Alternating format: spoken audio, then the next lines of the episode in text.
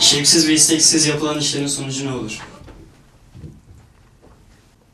Tabii ki o kadar bereketli olmaz. Görünümü güzel olmaz. İstekle ve samimiyetle olması lazım. Onun olması için de her işin Allah'a adanması lazım. Çay içiyorsan Allah'a diyeceksin.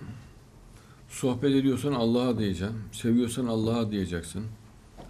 Cihat yapıyorsan Allah'a diyeceksin. Bir şey alıyorsan Allah'a diyeceksin. Araba alıyorsun mesela. Ya Rabbi sana adadım diyeceksin. Ev alıyorsan Allah'a diyeceksin. Eş alıyorsan Allah'a diyeceksin.